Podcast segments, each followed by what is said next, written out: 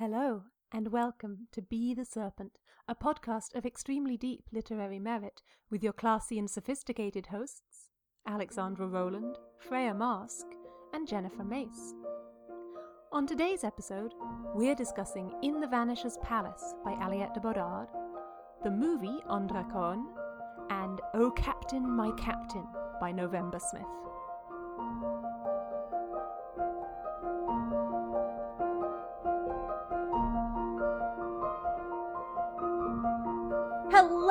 Welcome to episode 51 How to Romance Your Dragon.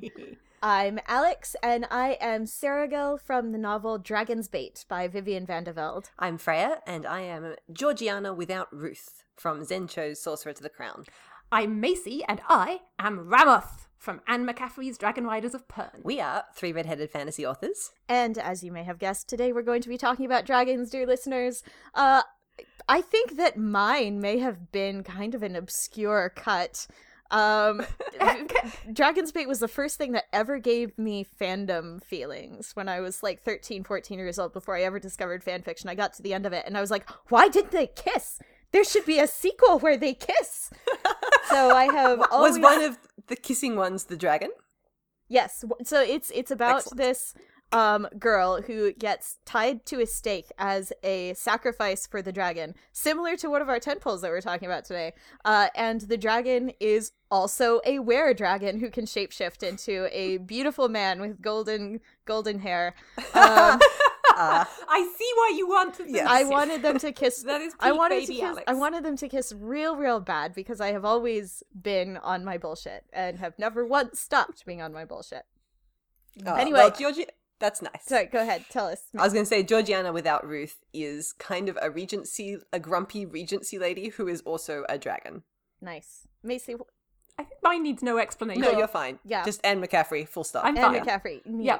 So before we talk any more about dragons, uh, what are we reading, fellow serpents? I have only finished one book since we re- recorded the last episode, and that is The Monster of Elendhaven by Macy's agent sibling Jennifer Giesbrecht, which is a dark and violent and wonderful little novella, which had kind of Hannibal vibes, I thought. It's sort of like creepy murder Mm. husbands with this like amoral, flirty spark between them. Highly recommended that. Yep. That was lots of fun. Uh, but mostly, mostly, I have been watching The Untamed and talking about The Untamed and making everybody I know get into The Untamed Yep. so that when I inevitably trip over my own shoelaces and write several thousand words worth of fan fiction, Yep. there will be somebody to read it. Yeah. Freya says when as if she hasn't started. My novel I will will hear you. claim. I I think your novel has heard so us. So sad. Yeah. This week, I have read The Impossible Contract, which is the second book by my agent sibling K.A. Doore, which is full of garrote wielding lesbian disaster assassins and zombie camels. Cool. Nice. Because that's fun and like desert shenanigans. And I remain in awe as how people can fit so many things happening in a book. That seems like witchcraft, and I want to understand, but also I'm scared Yeah. to understand. Like things happening. And I have also been watching The Untamed. I think that several of the people we got into it might be my fault mm-hmm, because mm-hmm, Twitter. Mm-hmm. Someone was saying that they missed Lymond on Twitter, and I was like, ooh, Freya said that that's the same as this boy. So I will just slip a wreck into this thread and then. yes, I'm yeah. coming for the entire internet. We are all going to watch this show. It's important to note that I don't know anything about Lymond. I just latched onto Freya it because said. Freya kept shouting, That's a Lymond family in our group I chat did. every I did. time one of the boys came online. Every time Dimples came on. Oh, I love my dimple son. Speaking of which, I seem to have also been looped into the Untamed, mostly because at this point, Macy and Freya and I are kind of like just one person Yeah. in terms of our reading habits. So, like, if two of us read a thing or watch a thing, then the third one is sort of like Fine. obligated. It's not even. It's not even like peer pressure, right? It's just like It's we're. just gonna happen. It's just like we're telepathically soul bonded, so that if two of oh us watch a thing, then the third one has to watch it because it's inevitably going to be a tent pole at some point. You know, point. if we were actually telepathically soul bonded, like in the drift or whatever, it would be so much more Right. time saving because one of us could watch or read the thing and the others Yes. could experience it. Yes! Oh, think of what we would get done. We could Ah. watch all the things. We could watch all the Did you watch anything else, Alex? No, well, okay, so I watched The Untamed because Macy and Freya made me, and then I watched a little bit of an art history documentary that Macy recommended to me. What's it called? Civilization? Civilization? Yeah, it's on Netflix. Yeah. It's really good. It's about like the history of the world through art history. Mhm. And it is fascinating. I've only seen like two and a half episodes so far, but I really enjoy it. Um, and yeah, it's just been like a very long week. So We're nearly yeah, there. We're, We're nearly nearly, there. there. It's the end of November when we're recording this, dear listeners. It's the end of NaNoWriMo. Uh, it was Thanksgiving this week. It's just been a lot. But, now we get to talk on. about dragons. dragon fucking. Yay! We're going to talk about dragon fucking, Well, and, I'm other stuff. immediately Not just the fucking. yeah, usually. Oh, I guess I can't just monologue for 15 minutes about the first tentpole because Freya has a brief thing to mention. Oh, I just wanted to put in here that we know we did a lot of talk about sort of monster fucking and alien fucking in general when we had a whole episode dedicated to that in episode 26. so we're not going to like. so long ago. It was a while ago. So we're not So going long to rehash That that, year ago. entirely. We are going to focus more on dragons in a wider context and also how one romances one's dragon. Alex. And fuck. And then fucks it, obviously. Alex, Yes. take it away. okay, I'm going to tell Please you, do. dear listeners, about my second favorite movie of all time. My first favorite movie is, of course, Jupiter Ascending. We've already had an episode about that one. This one is On Drakon, which is a Russian movie. Uh, you can find it on Amazon Prime as I Am Dragon, and it is it is one of the best films of all time. Um, I already described a little bit of um, Vivian Vande Velde's novel, and this one is quite similar because it is about a young woman who is the daughter of a duke, and she is being uh, married to a handsome knight. And during the wedding ceremony, she gets snatched by a dragon. And uh, the dragon turns out to be able to shapeshift into an extremely hot man uh, who spends literally the entire film shirtless because this show or this film loves you and wants you to be happy. Hmm. Meanwhile, okay, so the main character Mira is like so practical all of the time. She is like dead set on smashing something's head with a rock. She's in Yeah. this situation, but she's like, I'm not gonna be a victim. No, no. No, no, no. I if no one's coming to save me, I'm just gonna fucking save myself. I'm gonna smash something with a rock. I'm going to cut off my hair and fashion it into a rope so I can climb out of this pit. I'm going to just gradually tear off more and more of my uh, like tear off bits of my clothing to use them as bandages or tools or anything. She's like, "What resources do I have? Great, I will use them. I'm gonna make this into a boat. I'm gonna make this into a boat, and I'm gonna make this into bandages." And she just like is so, I just like she's grumbling the entire time about it. Like she's not handling it, it well. She's pissed.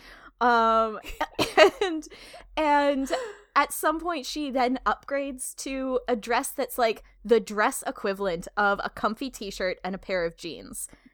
This show has no male gaze in it whatsoever. It's all about the female gaze and the long, slow shots over the were dragon's beautiful pecs. Yeah, basically, yes. And She does eventually manage to persuade him to wear more than like a loincloth, which Yeah. I think we- all we get him in in the first place. Yeah, he starts off like with a couple rags strategically around his hips, and then like she does get him a pair of pants, but that's it. Because she's a smart girl, and she knows that you don't put a shirt on something that isn't And broken. he knows nothing about how the humans live, so for all he he knows, this is normal. yeah, He doesn't Yeah. know that shirts Yeah. exist. Th- this is also like a weirdly tropical island in the middle of like Russian stormy. Yeah, Yeah, but it's also no. the corpse of a giant dragon, which I loved. It's like a Yes, fossilized. Yes. dragon skeleton is this like idyllic island that just helpfully has several shipwrecked ships around it that you can ransack for clothing. Yes. and it grows dragon fruit. it grows dragon fruit, which is so Hilarious.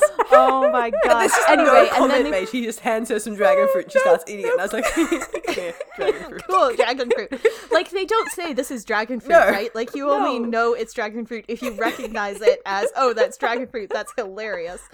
Um, and then just to finish the plot summary, and then they fall in love. Yeah, that's it. Yep. that's Yeah. everything Yeah, that that's happens it. at Yeah, this point. My favorite thing about this actually was probably the first 10 minutes that show how the whole wedding ritual comes to be. Mm-hmm. So, one of my favorite things to world build is weird re- wedding rituals. I just love them. I will invent Yes. them at the drop of a hat. You know. we know. We know. yes. Um, and so I loved how this showed that this traditional offering of your young, beautiful maidens to the dragon, you know, sending them out in boats dressed in white, turns into part of the wedding ceremony if you are Mhm. offering the beautiful princess to the descendant of the dragon killer. You send her out in this boat dressed in white. Mhm. Uh, and he has to haul her across the harbor. And it was such a beautiful visual. And there were these Oh, yes. the ways that things sort of translated that were they were they like cranberries, those bright red berries Uh-huh. that had been strewn onto the um The the snow. snow to help attract the, to her to walk over to attract the dragon were then being thrown onto the bride like confetti and rice at a wedding.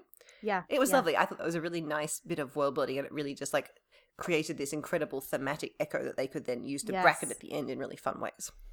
Gorgeous world building. But I think that it's a really traditional um, dragon, Western dragon story is kill dragon, get crown, right? Mhm. Yeah. And so that's kind of the backstory of this is that um, way back in history, the dragon took a young maiden who was in love with a knight, and the knight went after her and killed the dragon. And so now his descendant will get to marry the princess and presumably become the duke. Like it's sort of said that. Yeah.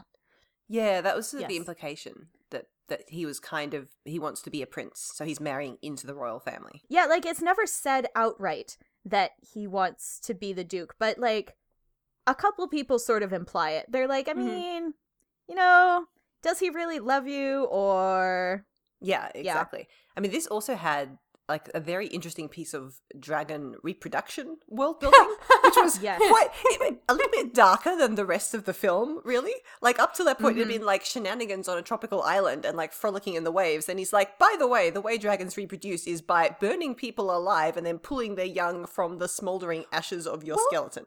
You know what I got from that also though that I was that I wasn't quite sure I believed him. Um because the thing about this kid is he is the last dragon and his father dies when he's a kid, right? Um so he hasn't really had sex ed. Maybe this is like a I'm wondering if what's actually happening is that the mother burns up in childbirth rather than the baby magically appearing from being set on fire by the dragon. Oh, oh, oh, oh, I see. Possibly. I mean, there is that line he says that, like, what the first time that he shifted into a dragon form, he got the memories of all the Mhm. dragons that came before him. So there's kind of a, like, hundreds of years of lineage of history, like, falling into Mhm. his brain. Um, but it's possible. I mean, it was, this movie was based on a book, Mm. and books tend to have more details and, and things like that. I haven't read the book. I don't know if it's been translated into English. But I, I like the idea though of that all of that generational memory falling into a child's Mm. brain and the stuff that's that he can't process or that's not appropriate for him just kind of gets shunted away. And so Yeah. what, all he, he all he can think of is this you know woman burning up and a baby appearing. And maybe it is Yeah. some kind of like fucked up Twilight bullshit where you where the guy has se- guy dragon has sex with the human princess and like baby dragon kind of burns its way out. That is fucked Speaking up. of like Yeah. Mira's view of the dragon, right? I think that it's a freedom story as much as anything. Mm-hmm. It's like freedom from expectations, getting to do what she wants rather than be a doll for someone else. Yeah, that from her point of view. Yeah. and it's freedom for him as well Mm-hmm. because like he got all of these memories and immediately concluded like I'm a monster. Everyone who has come before me has also been a monster. Like he in this one moment he inherited all of this intergenerational trauma, Mhm. right? And has been fighting against it for his whole life and he doesn't like the dragon. He hates the dragon part of himself and he's been Right. struggling with it and trying so hard to reject it. And the wonderful thing about this movie also is that she doesn't heal him, right? It's not her love that heals him. It's that she teaches him some coping mechanisms so that he can heal himself. Yeah. Yes. Um like like she teaches him about uh music and she's like if you try to maybe like if you f- behave more like a human, if you sing this song to yourself, maybe you will be able to like control it a little bit better. And then he does, and it does help Mm-hmm. and i i love that it's not about the love of a good woman healing him But I think that Yeah. the the whole um, woman attracted to dragon in order to win freedom, or Mm. woman kidnapped by dragon and then finds dragon as pathway to freedom, is Yeah. a really interesting and fairly common, I think, at this point, feminist twist on the Dragon Steals Princess Yes. story, which I think the next Mhm. one kind of deals with a little bit as well. Yeah, it does. And before we move on to that one, I was going to mention um, uh, Uprooted hmm as exactly. well. Did you want to add? I was going to say, yeah, the Uprooted takes that and just removes the dragonness from the dragon. Oh, sort of. kind of. Removes like the, the monster version, but he's certainly called the dragon and he's viewed as acting as a dragon. Yes, yes. Okay, so but you're right. The whole concept of woman stolen by dragon falls in love with dragon goes back to real world realizes real world is not actually what she wanted in the f- in the first place and then has to be rescued again from the real world by Yes. dragon which i By think dragon, is a, yes. a great setup uh, so that one is one that we see again in the second temple which is the now it's not actually a novella it's technically a very short novel Hmm. in the Vanisher's Palace by Aliette de Bodard. Oh, sorry, I, I've forgotten that you were introing it. Do you want to do the intro? Hello, darling listeners. Your serpents are disasters today. yeah, Uh, It's all good. I only just had my coffee. We are all sleepy. Uh, Freya is drinking water and calling it coffee. Um, I had my coffee. It disappeared while we were faffing around earlier. Ah, now I, I only see. have water. There was there was much faffing. There is all sorts of dragons. Let's continue. In the Vanisher's Palace by Aliette de Bodard has lesbians in it, which is an important fact. I feel. I mean, I guess Yes. one doesn't really know if they're lesbians, and the dragon is not a lesbian, but it has queer women in it.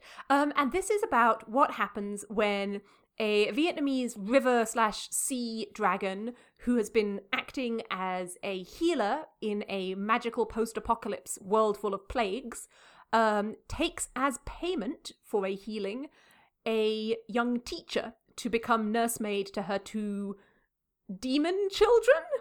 Kind of. Yeah. Yeah Alien children. alien Yep. like eldritch monstrosities uh children um there's a lot of eldritch shenanigans in this one it's There are. I loved it. uh-huh It's so fucky. It's amazing. So yes, my pitch for this when I'm trying to sell it to people is I'm like, look, it's Beauty and the Beast, but with a dragon and lesbians. and it meet but you know, crossed with the sound of music because she steals this person to be governess to her yep to her babies, uh, plus Escher architecture. oh the architecture Combined. freaks me out I was really genuinely impressed by how effectively she was able to communicate the Escherness Yeah, of yeah. the architecture. Yeah. Because I felt lost and disoriented in a good way. Um through basically the whole book. I was like, I don't know how much time has passed. I don't know how big this palace is or what direction is up. Mm, that's Um, true and it was it was a really really cool experience. I don't know that I would be able to pull it off half so well as she did. Mhm. I think for me, there's kind of a spectrum of dragons, right? From the uh, this is a big lizard with wings that when it coughs, fire comes out. Okay, I can poke it with a stick. It comes out of an egg. It's right there. All the way over to on the other side, like completely mystical, made of spirit matter, eldritch dragons. And these ones were pretty far to the right, like pretty far to the eldritch side of things. Yes. It's a very different mode of dragon to the Western dragon. It's a very good contrast, I think, to Ondrakon. All right? It's just totally different. Yes. Yes. And I really like how de Bodard uses dragons in her work, drawing on that mm-hmm. Vietnamese, I guess, type of dragon rather than the Western dragon. And honestly, one of my favorite dragons in fiction of all time is her uh, Dragon Prince in her House of Binding Thorns, Sundering Oh. Flames, etc. series, because it's a similar thing that can appear as a human uh, Mm. or can appear as fully dragon or can appear anywhere in between. And when he gets upset, he gets more dragony. mood. Yeah, mood. I love that in this one, uh, Vu Côn the dragon has antlers. We don't often see the eastern style of dragons very often in our dragon fiction and like it is just really cool to see different sorts of dragons who have different kinds of motivations than hoard gold and treasures and steal beautiful princesses and so forth. Yes. But- Although this one is like she's just this grumpy healer who Yep. Yeah. needs someone to teach her demon children and finds herself very attracted to this like mortal woman and is like uh, and the kids are like mum Mum, you've been lonely for a long time. It's okay. She's like, "Ugh, no, I can't sleep with the help. Just take just take her on a date, mom. Ah. and, and I mean, like, she's both a healer and a ruler, right? She Yeah. holds, like, liege meetings from her throne in which pe- petitioners come to petition her for things. Mostly, can you please unfuck Mostly my healing. body? Yeah. Yeah. But it's it's interesting because it does have that sort of liege sense, but it's overlaid on a very practical, bureaucratic, like hospital administrator role. yes! Sitting there, like she's like, okay, we're going to have a budget meeting. She's like, Like, all right, we well, bed bed allocations must be like this, and uh, you've the schedule says that you're next for an operation, but this one needs a liver transplant, so they're going first. yes. Yeah. Yeah.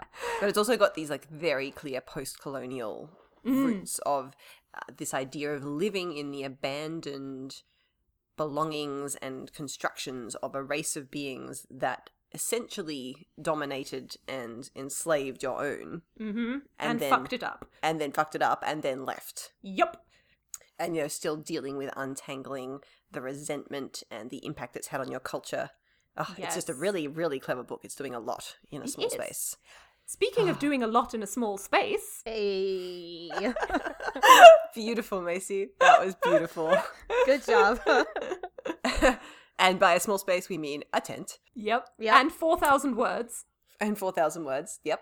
So our third tent pole for today is which comes with a- actual tent poles.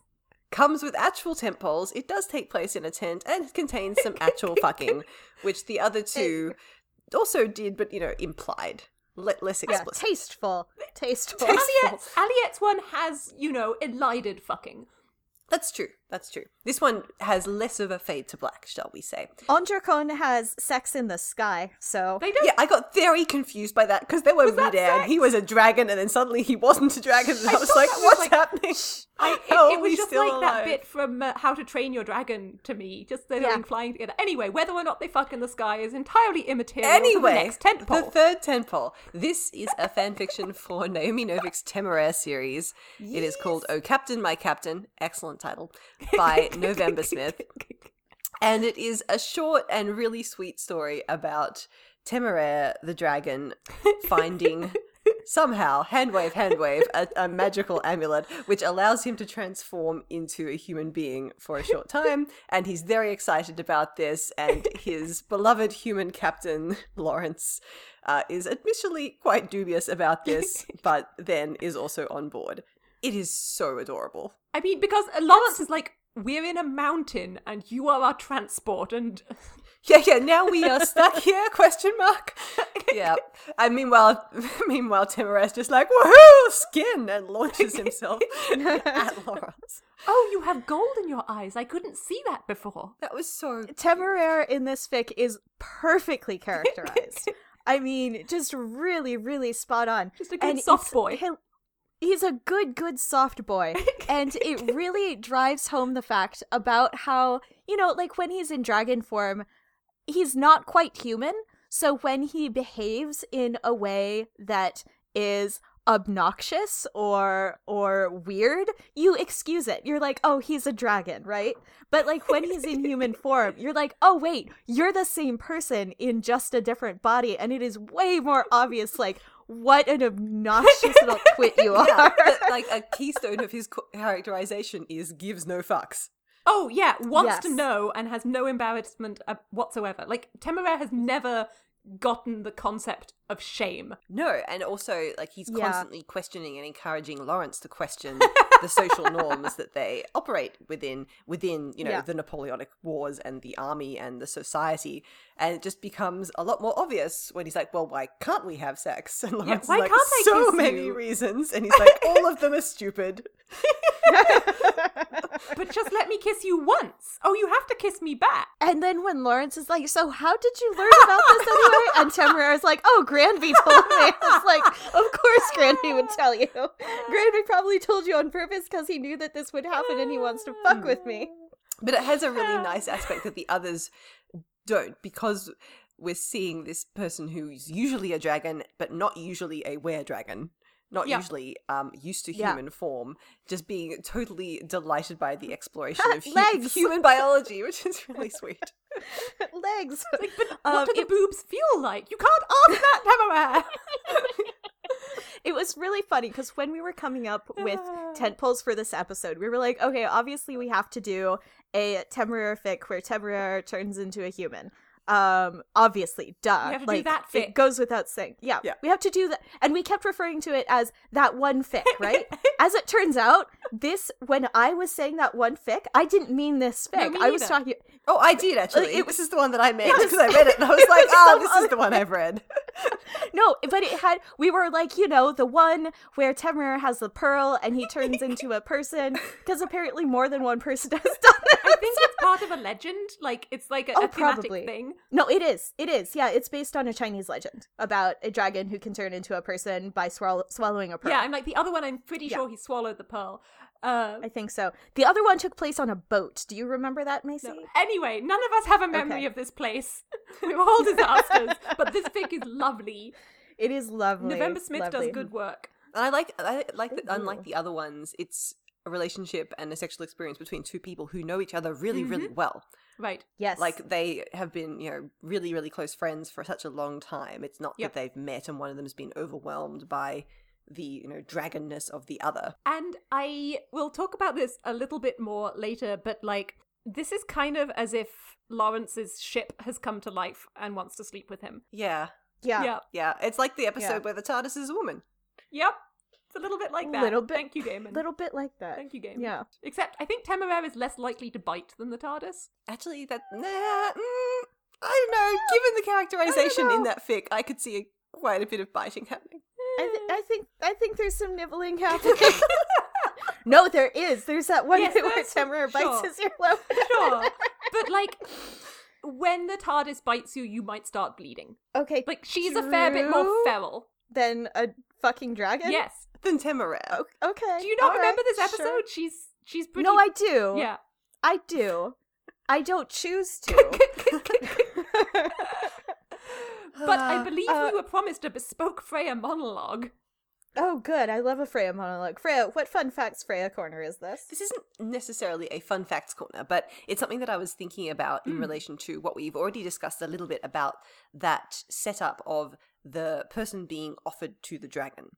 And what we saw in both ondrakon and in Vanisher's Palace of this idea of you are an unwilling offering to begin with, and Mm. then things happen, your feelings change, you learn more about the dragon, the dragon learns more about you, blah, blah, blah, romance. Uh, and then, of course, there has to be the symbolic letting go and giving you back your freedom and your choice and your agency.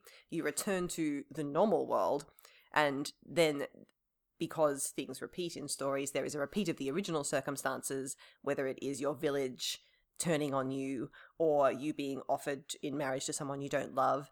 And that is what requires you to then be rescued by the dragon. And I love what how this exists as a metaphor and this idea of in order to deserve the freedom and the romance, you have to give yourself up willingly, or not Mm. necessarily willingly, but with courage Yeah. Mm-hmm. to something much, much larger than yourself. You have to give yourself, Yes. you have to walk into danger with your eyes open and be open to love.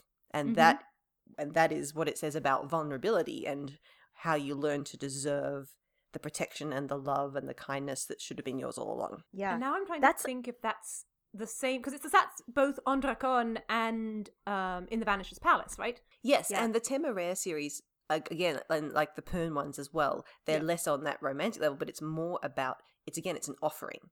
It's that you are binding Yeah. yourself to something large, not necessarily willingly.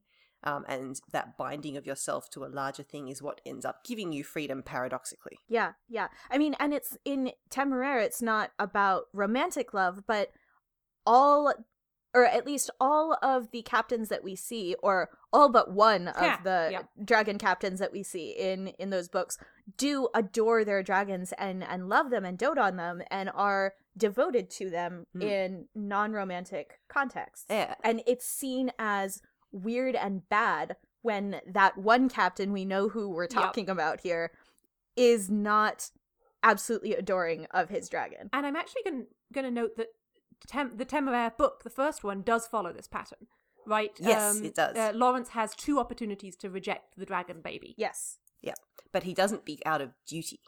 Like it's a, it's Not like the second time. no, the, se- the thing is that's it's the echo. The first time, Yeah, exactly. It's not like he is a dragon rider who's been waiting for his dragon. No. he is someone who doesn't want to be there, but out of duty to his country and to the military needs, Mm-hmm. uh, he will offer himself up and bind himself. It's a symbolic death Yep. That Yeah. he, or what he thinks is going to be the end of everything he had hoped for, for out of his life. And, And, that's why is. you then have to have that second opportunity for him to reject it Right. and to choose the dragon. And the thing that's bigger than himself is one, quite literally the dragon, as it is in all of the the pieces that have this trope. Like, you know, like you're binding yourself to this dragon which is physically larger than you. But then in Temeraire specifically, there's also the abstract of binding yourself to service of the country. Which he kind of already had. which he already had, but in the Navy, it's not so much of a life sentence as it is with the dragons. Because with the dragons, like, you can't walk away from your dragon. You can walk away from a ship. You can't walk away from and there's a a thing about how the dragon core are kind of set apart from the rest of society. Like, they're not Yes. necessarily looked down upon, but they haven't really got a place in the very regimented British society of the time. Mm. They're just Mhm. they're outsiders.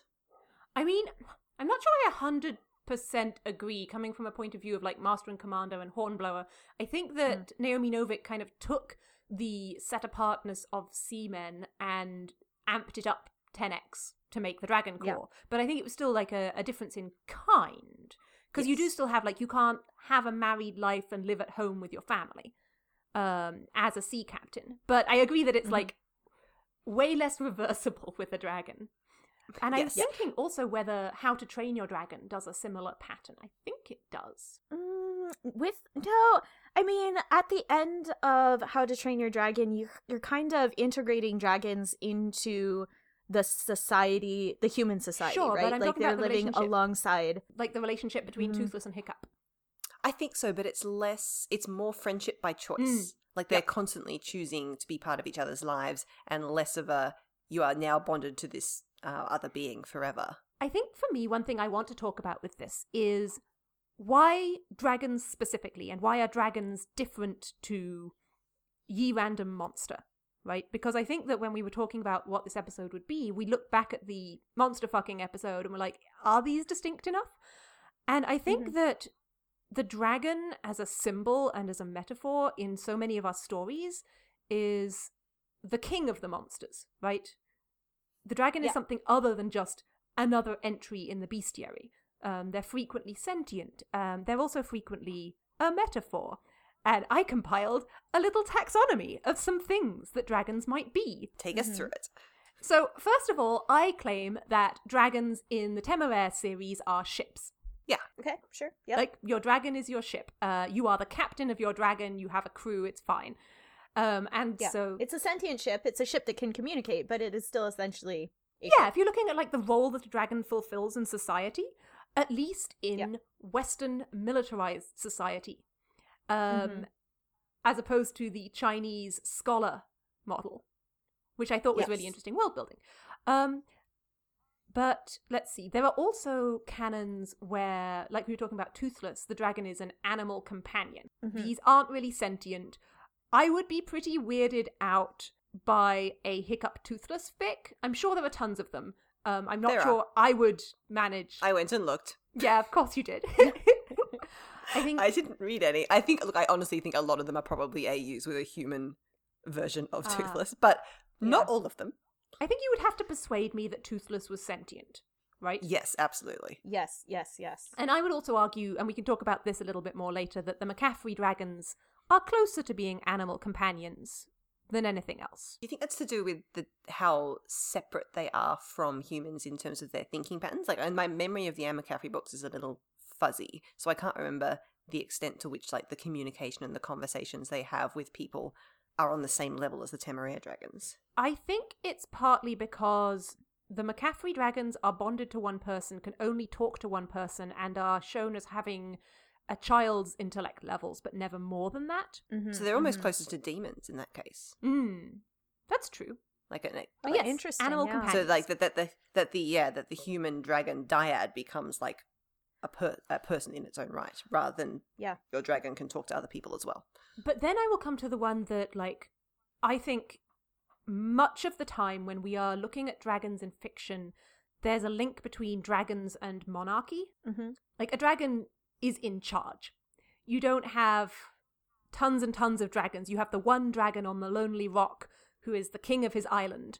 You know, you have the one dragon who can demand a princess as his bride because that is the appropriate status. Right. Or you have, for example, in The Hobbit, you have uh Smaug, Smaug, Smaug, Smaug. I don't fucking know how to pronounce that Smaug. dragon's name. The dragon, Smaug.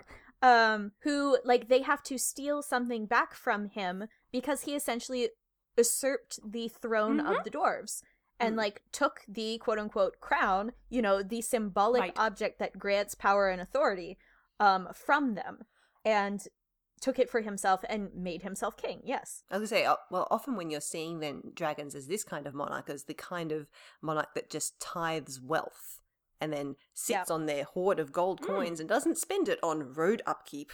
We're not talking about them as a benevolent monarch, and and Vu Côn in, in the Vanisher's Palace is probably one of the only monarch dragons we see that is actually bothering to do some Mhm. proper leasing rather than Yeah. just collecting all the wealth and then going and having a nap on it. Well, yeah, I mean, the Yes. dragon is very much um, King Uther, right? Or like the bad king from Hamlet. What's his name? Claudius? Am I getting my Shakespeare wrong? I think so. No, I think so. I'm a mathematician. I don't know classics. Um, but like the dragon is the selfish ruler. Yeah. It's the billionaires of today. Yeah, Yeah. Yes, indeed. Sorry, I mean but it but is like though. when you are marrying a dragon in this universe, you are coming into a world of wealth and power, but you're coming under the domination of this cruel person who owns all of this stuff, and you are subservient to them. In a way, Yeah. huh? So I think Naomi Novik is examining. I was about to say, lot. did you just like have the whole set? I I immediately you Spinning said that. I was like, so in Spinning Silver. So in Spinning Silver, She did the whole dragon thing again, but this time without even the word dragon. no, the elf Yeah. prince is a dragon king. In this version, He has rooms full of like coins and shit. oh my gosh. Ah. So every book Naomi Novik Naomi come out with- Novik knows what she likes. Dragons. so even in her non-dragon books, there are dragons. So uh, the Scholomance She's one, so we're going to play. Spot the Dragon. Probably. Oy. Which one of these characters is the dragon thematically? Right. But yeah, a dragon is always about power. Right? yes, Yeah. I agree. Always about power. Um, and so that's fun to play with. Like, do you wield the dragon? Do you seduce the dragon? Do you marry the dragon? Speaking of and how and how does interacting with power change us? Because it is power that gives you freedom, right? Like when you are powerless, you are not free. You are at the mercy of other people or social norms or whatever, and it's by gaining power or agency that you are able to escape from that. Yes. But corrupted power is not always freedom. Like the dragons are frequently not free. We're talking more about. I think. I think what Alex. You can correct me if you're wrong, but I think what Alex was saying, but from the point of view of being the human who is romancing slash interacting with the Mm, dragon, Right. that, that yes. it's about what your freedom is rather than the freedom of the dragon, who in this case is Yes. the metaphor. Right, Right, but I think right. that what we tend to see in ones where um, the end game is a relationship with the dragon is that in some way, in order to make the story satisfying and equal, the dragon has to be freed as well as the human from Mhm. something Yeah. they're caught up in. Mm. Yes. Yeah, and actually, I was thinking The Priory of the Orange Tree by Samantha Shannon does dragons in a few different ways because it has both Western and Eastern dragons in it. Hmm. Uh, and part, the Eastern dragons are kind of in a Pern situation where they have riders who are trained uh, and who bond with them and uh, use them for military defense. But there's also a black market in dragon parts Oh gosh. and then the and then you have this other like danger dragon where the power that the dragon represents is actually like the end of the world and there's a prophecy about the change dragon rising and destroying the queenship on the other side of the world there is a lot of dragons in the Fire of the orange tree also many lesbians if that's something you're into so it's just such a long book. it's really long So it is a large, chunky it's book. a chunky book. I someday, someday. But what I was trying to segue to earlier, but we got sidetracked from, was yes. my claim of the three things one can do with a dragon. Okay. yes Tell us. Fuck, marry, kill. Uh, great. Agreed. Wonderful. Perfect. Yes. and I think what's happened. Sure. What's happened in the Tamarific is that Lawrence has married a dragon. oh yes. And didn't quite realize it until the ta time came for him to fuck the dragon. And then I he was think- like, "Oh, we're married." I will I will modify my own statement and say that marriage in this phrasing can be replaced with have a contractual bond. Have a Uh-huh, long-term committed contractual Long term bond. contractual. Yeah. yep. Yep. Yes. They're Mhm, married. Sure. Yep. They they are married. No, they literally are married. And in Anne McCaffrey, they're married. And um, is How to Train Your Dragon? They're married. Yes. Yeah, I think so. Most dragon narratives are the transition from kill to marry, in terms of your what is driving your interaction with your dragon. Most of it starts off with you thinking about the Okay, dragon as something that you have to destroy, and by the end of it, you're married to the dragon. And fuck can be sprinkled in at any point before or after. Yep. Yep. No, and and Temeraire absolutely does follow this too because it's not a literal kill, but it is a like Lawrence spends the first couple chapters desperately trying to reject this dragon and like not have this dragon be in his life and not be married to a dragon. He's try- trying to like push the dragon away. Yeah. Um, from Well, I him. mean, I mean, the first Temeraire book is structured exactly as a romance. Oh yes, it is. yes. So that's Yeah. basically Yes. like the meet cute followed by the no, no, no, no, no, we can't be together. I'm not in a place where I I- can have a relationship right now. I remember Oh no, reading, now we're arranged married. This is terrible. I remember reading His Majesty's Dragon, the first book, for the first time when I was like, what, 15, 16? And I got to page 52. And there is the line, I would rather have you than any ship in the Navy. And I put the Oh. book down and I was like, this author writes fanfiction. I know this is true because the tune that she just played on my heartstrings, the chord that she just plucked on my heartstrings, is exactly the same chord that has been plucked on my heartstrings by fanfiction authors since time immemorial. And I was like, mm, I see it, I see it. Mhm. Anyway, It's such a satisfying book, the first one.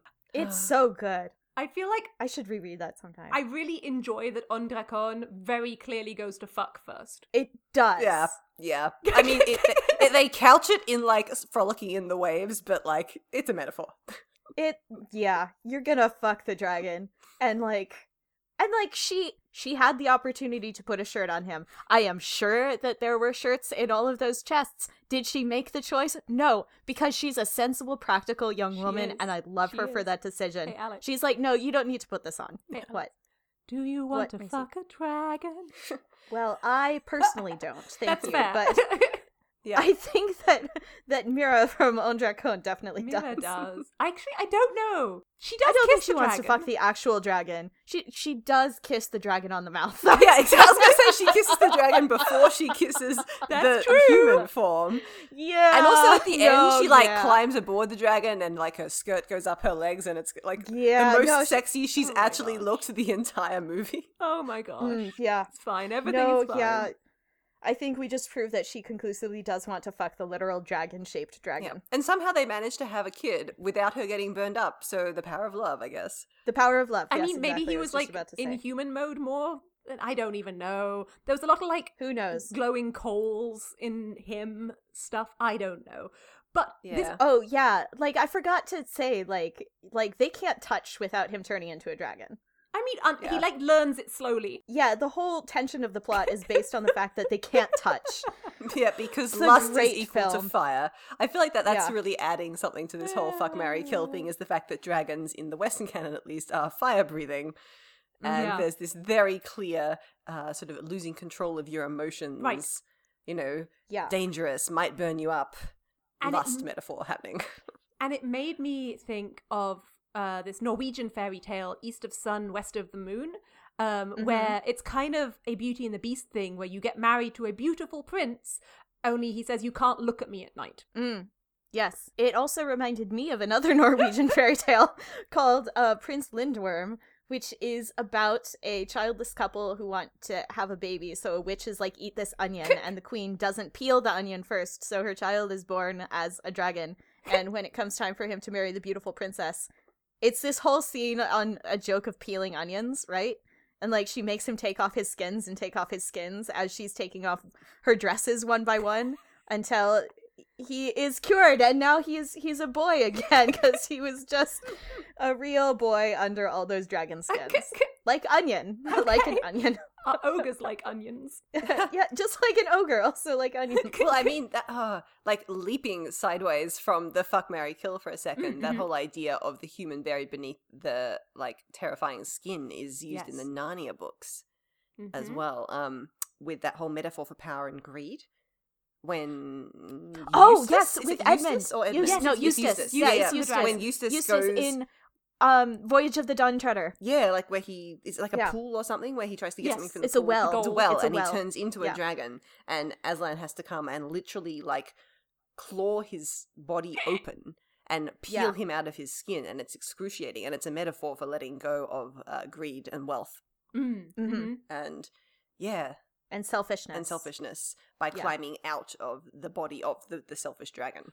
So I guess what we're hearing here is that capitalism is dragons, and I want a socialist dragon, Yes. I mean, it is though. right? And also, like, some of the other tropes of dragons are that you have to be really careful when you talk to them because they will trap you in words and languages and contracts, which is why you always read your job contracts very carefully. Because corporations are dragons. Sure. I don't Corporations are really want to fuck a corporation though. That's fair. Like No. personally, No. not No. my thing. But like when you sign up to work for one and then you try to make efforts to change it and make it better, you know? Like there's a lot of stuff going on at my particular workplace at the moment where we try to convince the upper brass that hey, maybe not being capitalist dickholes is a good life choice. Did you want to have an Anne McCaffrey corner now? Maybe can we have one? Do you two you two both read Anne McCaffrey, right? I did have an Anne McCaffrey phase when I was like 11, which I think is the appropriate that's- time to have an Anne McCaffrey phase. That is yeah, I think definitely it might have been had mine. about 12, 13. Yeah. So the Anne McCaffrey thing that I'm specifically thinking about here when I'm tying it towards not just dragons existing, but like dragon mm-hmm. marriage, is partly the hatching ceremony, where it's dangerous and you might die and you might get yourself clawed to death by the dragons on the sands, but if one of the dragons picks you, your life will change forever and you'll be lifted up out of obscurity and be secure and be fed for life. Yeah. Uh, and then your name gets an apostrophe in it. Yeah, it's very important. Yeah. And you get and your job is chosen for you right then. Forever. Yes. And your sexuality. we talked about sexuality. this in the animal companions. But yes, the color of of the this. dragon dictates your sexuality, or vice versa. Uh, but Yeah. Maybe. the other thing that with Anne McCaffrey always gets me is the fucked up dragon sex. Because Yes. it's really interesting. I mean, quite aside, let's put aside for a moment the non consensual nature of some of the stuff, which is pretty disturbing. But let's talk about participating in your bonded partner's sex life when they're not your romantically bonded partner. It's a bit weird. It's kind of weird. I mean, it's more than a bit weird, but It's like it's a choice that one can make when world Yeah. building. Yeah, because you can have a bond, like Temeraire and Lawrence have a bond, but like they can still go off and like have sex with other people without the other one having to know all about it and or be involved and have orgasms.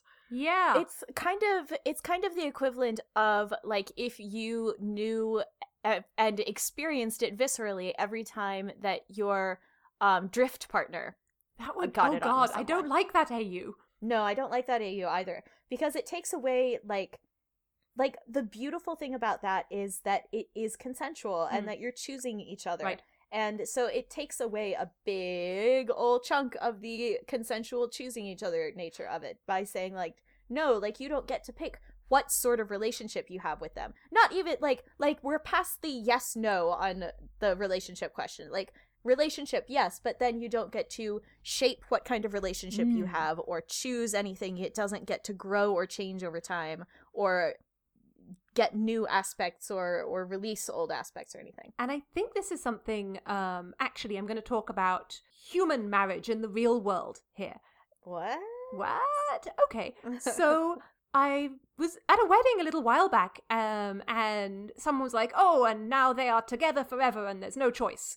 And I'm just like, "No, there's choice," because I think that the fact that divorce exists makes marriage more meaningful, yes which is maybe a weird thing to say. no i completely 1000% agree with you because like It's a choice. a lot of it's a choice right and like when you have the option of leaving it means that making that choice is a real choice. Mhm. Yes. It's more valuable, and I think it's that's, more valuable. I think that's part of why nowadays the McCaffrey Dragon bonds don't ring as true to me because you cannot break that bond. There is no choice after the first choice, right? You Yeah. will die. You cannot break the bond. The only breakage is death. And apart then from like very when one of you dies, when one of you dies, the other one goes mad, mostly. right? I think there's Yeah. like one or two examples of that not happening, but basically, yeah. Yeah. So uh, I don't think this is the way if you want to actually fuck the dragon part to do it. I think that there are more No. consensual, like choice driven ways, which maybe Freya will tell us about. uh, so I felt that going through these tentpoles, most of them, as we have discussed, are shape shifting dragons and Mhm. dragons that are at le- human at least part of the time. But there do exist, obviously, because humans and the internet, plenty of stories where, nope, the human's just fucking the dragon, and the dragon is a dragon, and is going to remain a dragon. and I was discussing this with a, a writer friend who said, You know, I think I have a book with some short stories of which one of them this actually happens. And she found me uh, a book of short stories by Janine Ashbless, who writes essentially fantasy erotica. Mm, mhm, So all of all the stories are erotic short stories, and one of them is indeed about a girl who is sent as the sacrifice to a dragon, and the dragon's basically like, "Welp, all of our females have fucked off, but we still want to have sex, so we just like randomly abduct girls." um, Yeah, and she's like, "Mm-hmm, okay." Uh, how? Like, she's not not into it, but she's a bit curious, like a little bit unsure of logistics. And he's like, "And I'll show you," and then he does. And there is definitely a Steve Bucky story where Bucky is a dragon and Steve is like the pretty virgin who gets thrown to the dragon oh, and they have sex while Bucky is a dragon. I read it. I should I write a book like why, that. but I can't find it. So if the scribes want to go looking, good luck, but you don't have to. You don't have to. And and Like- as I said, I went looking on AO3. There are 312 hiccup toothless fics. I'm Ah. assuming most of them are not actually somebody having sex with a dragon. But there are 308 Bilbo Smaug fics because of Sherlock. That's fandom. definitely having sex with a dragon. it is definitely, and it is, yeah, it's it's the fault of Sherlock fandom because they were like, oh, Benedict Cumberbatch and Martin Freeman. no, No, I have issues with that size differential. I'm sorry. Uh, look, again, I was not clicking on these fics. Gross. I was just filtering out of curiosity and looking at the stats. We do not Oh, judge sure. anyone's kink on this podcast, but by No, physics, I will judge your physics. And like you know, Just Ba- Bad. Dragon, the sex toy shop, actually exists. Like, if you Less- want to fuck a yeah. dragon cock, But someone they're not will You two can do meters that. tall, Freya. They're not two meters tall. No, no, I don't think they make them that big. One but like, if you're interested, there are some stuff out there. Would you guys like a weird ocean fact? Sure. Sure, Is save us, Macy. Do you know all of these things about like seeing sea serpents out at sea and people like they're these weird wavy pink things that come out of the ocean and like Oh, you know what those are? Those are orca dicks. Because those things just look like weird fleshy tentacles, and orcas like Well- swimming around, poking them out of the sea. Um, and So that's oh, basically a I'm, dragon, I'm, right? I'm wonderful. I'm so happy we managed to land on the the dragon is a metaphor for a penis. we, we got there in the end. we did it. the dragon is not a metaphor for a penis. It's just that presumably some dragons have penises. Or were Yeah. mistaken, or were penises mistaken for dragons? It Yes. seems to be what you're saying there. That way. Sea serpents. Sea serpents. I knew I could count on you for a weird ocean fact that would have to do with dicks. There we go. Would you I like, like to to- I addend a to joke help. about seamen onto it, or should we just let that one nope. go? I think that the seamen can get onto that all on their own. Macy Macy said the word seamen earlier in the episode, and I very carefully did not go a. and I just feel like I should get some brownie points But for that. I will say before we go, for our darling listeners' um, edification, uh, the in the Vanisher's Palace, there is a fair bit of like making out with the actual dragon version. That's true. And like the Yeah. dragon's cool coils wrapping around your legs. Yes, the slimy coldness of the dragon. Yeah, so if you want a book about actually fucking the dragon, read that. Yeah. I f- really feel like maybe I should write a book about falling wildly in love with the dragon now because it's one of those tropes that I just like that has its its claws Yeah. deep in my heart, shall we say.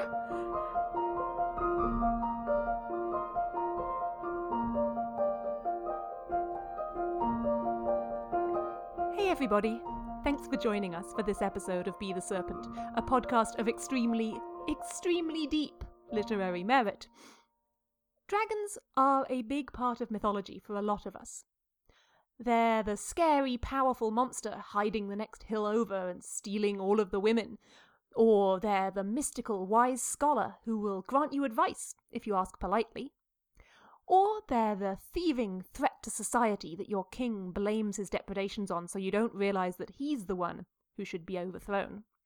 And sometimes, just sometimes, the dragon is the one you fall in love with, despite everything the world tells you you should desire. Or maybe that's just us. Anyway, we have some even more exciting topics to talk about in upcoming episodes. On the next episode, two weeks hence on January 15th, we'll be pitching one another on our favourite, most formative animes. If you want to prepare in advance, one of the tentpoles for that episode is Princess Tutu. So if you have a friend who's into stuff like that, maybe give them a heads up. In the meantime, feel free to continue the conversation with us. Questions, comments, breathless adulations? Contact us at serpentcast at gmail.com, at serpentcast on Twitter and Tumblr, or join in the conversation in our fan Discord chat, which is linked on the About the Show page of our website. If you enjoy the podcast, please consider supporting us on Patreon. And by the way, if you were a dragon, I bet your hoard would make the Bodleian jealous.